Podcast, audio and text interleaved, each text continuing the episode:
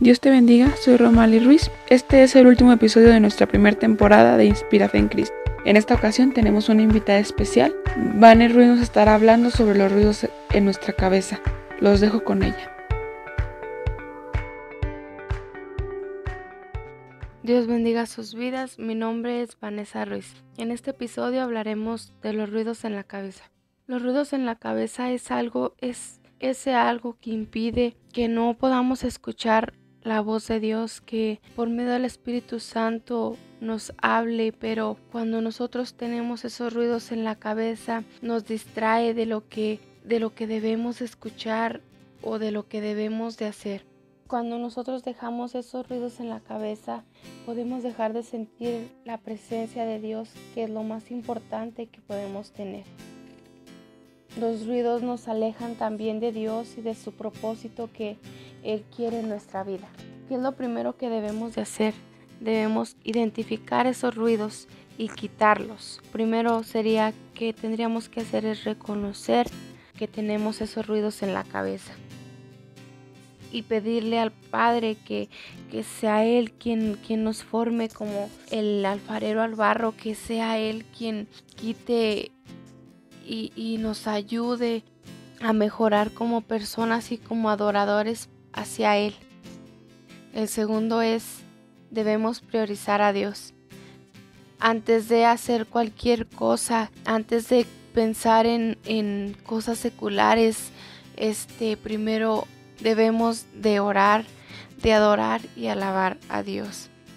Aun cuando estemos haciendo los trabajos o cuando estemos haciendo cualquier cosa debemos tener presente siempre al Señor, a toda hora y a cada instante. Debemos de dejar de pensar que hay otras cosas más importantes que Dios, porque el que tiene que tener la importancia hoy y siempre en nuestras vidas debe ser Dios, Jesucristo y el Espíritu Santo. No debemos de hacer afanes en nuestras vidas, no debemos de pensar que algo es mayor que Dios. Cada persona batalla con diferentes distractores. Cada persona tiene diferente manera de pensar, cada persona batalla con cada cosa. No todos batallamos con lo mismo. Algunos de los distractores pueden ser el teléfono, las redes sociales, aquello que en lugar de que nos pongamos y oremos, nos pongamos y, leamos la palabra de Dios, a veces nos pasamos horas y horas en Instagram, Facebook, WhatsApp. Entonces eh, en Instagram aparece un letrero que dice, estás al día, pero tenemos que hacernos esta pregunta, ¿estás al día con Dios? ¿Estás a cuentas con Dios? Debemos de pensar que no es más importante el estar al día en Instagram, en las historias, en las noticias. Debemos de estar al día con el Señor. A veces también las personas pueden ser distractores. Las personas que nos rodean, a lo mejor una relación sentimental, una, un papá, una mamá, que pensamos que hacerles un favor o ir a buscarlos o estar con ellos y pasar mucho tiempo. No es malo, claro que no, pero es malo cuando ponemos a esas personas antes que Dios. Debemos de priorizar y saber que primero es Dios. A veces los estereotipos sociales es un distractor. Por ejemplo, cuando nos dicen, es que tienes que orar de esta forma, tienes que platicar de esta forma, tienes que leer la palabra de Dios a tales horas. Y claro que no, nosotros debemos de guiarnos por el Espíritu Santo, por lo que el Espíritu Santo diga, no por lo que las demás personas digan, porque en Romano nos dice que no os transforméis a este mundo, y Él es lo que nos pide, no debemos de buscar las cosas de los hombres, debemos de buscar las cosas de Dios primero. A veces la música puede ser un distractor, ya que, por ejemplo, en poner atención a lo que está en la letra, dejamos de orar o dejamos de poner atención a lo que estamos leyendo por poner atención a la letra. Si queremos escuchar esa música, podemos escucharla después, cuando no es el tiempo de Dios, cuando sea el, nuestro tiempo con Él hay que hacerlo de la mejor manera para que sea placentero para nosotros y placentero para el Espíritu Santo. Que sea un tiempo donde llegue esa paz, donde podamos tener esa comunicación de como de un amigo que sea Él quien esté con nosotros a nuestro lado y que nos abrace con su preciosa presencia. A veces también la culpa puede ser un gran distractor. Si nosotros tenemos culpa, a veces lo que hacemos, lo primero que hacemos es decir, es que no puedo orar porque esto que hice está mal. Pero sería mejor en nosotros arrepentirnos y pedirle perdón al Señor y decirle, quítame esta culpa.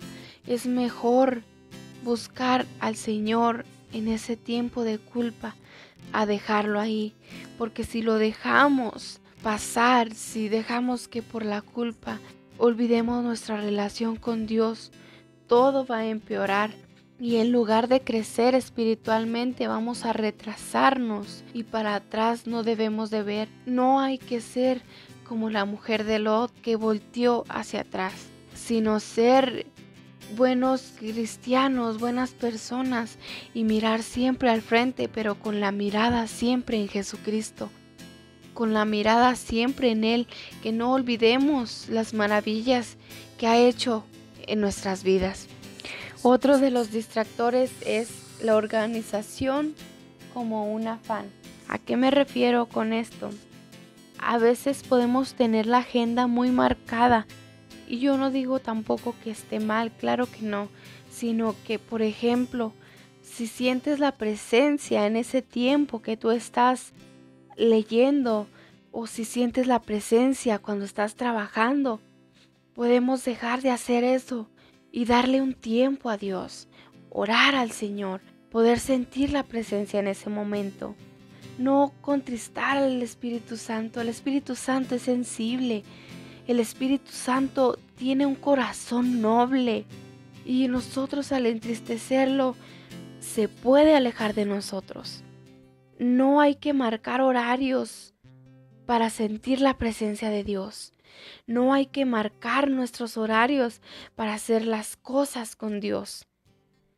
Tenemos que buscar al Señor a todas horas y siempre darle un cántico nuevo a Él. Que no sea cuando nosotros queramos, sino que cuando el Espíritu Santo quiera morar y quiera llegar y quiera hacer revolución en nuestro cuerpo. A veces también un gran distractor es cómo nos describen.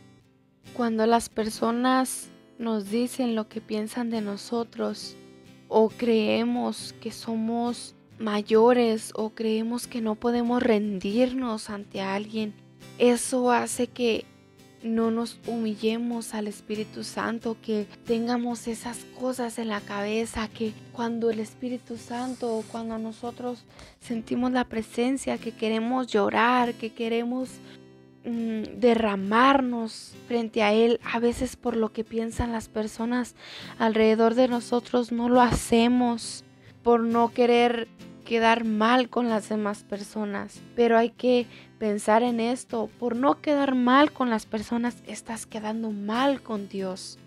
No permitas que aquellas descripciones que hacen las personas sean mayores que sentir a la presencia de Dios. No hay que permitir que existan esos ruidos en la cabeza.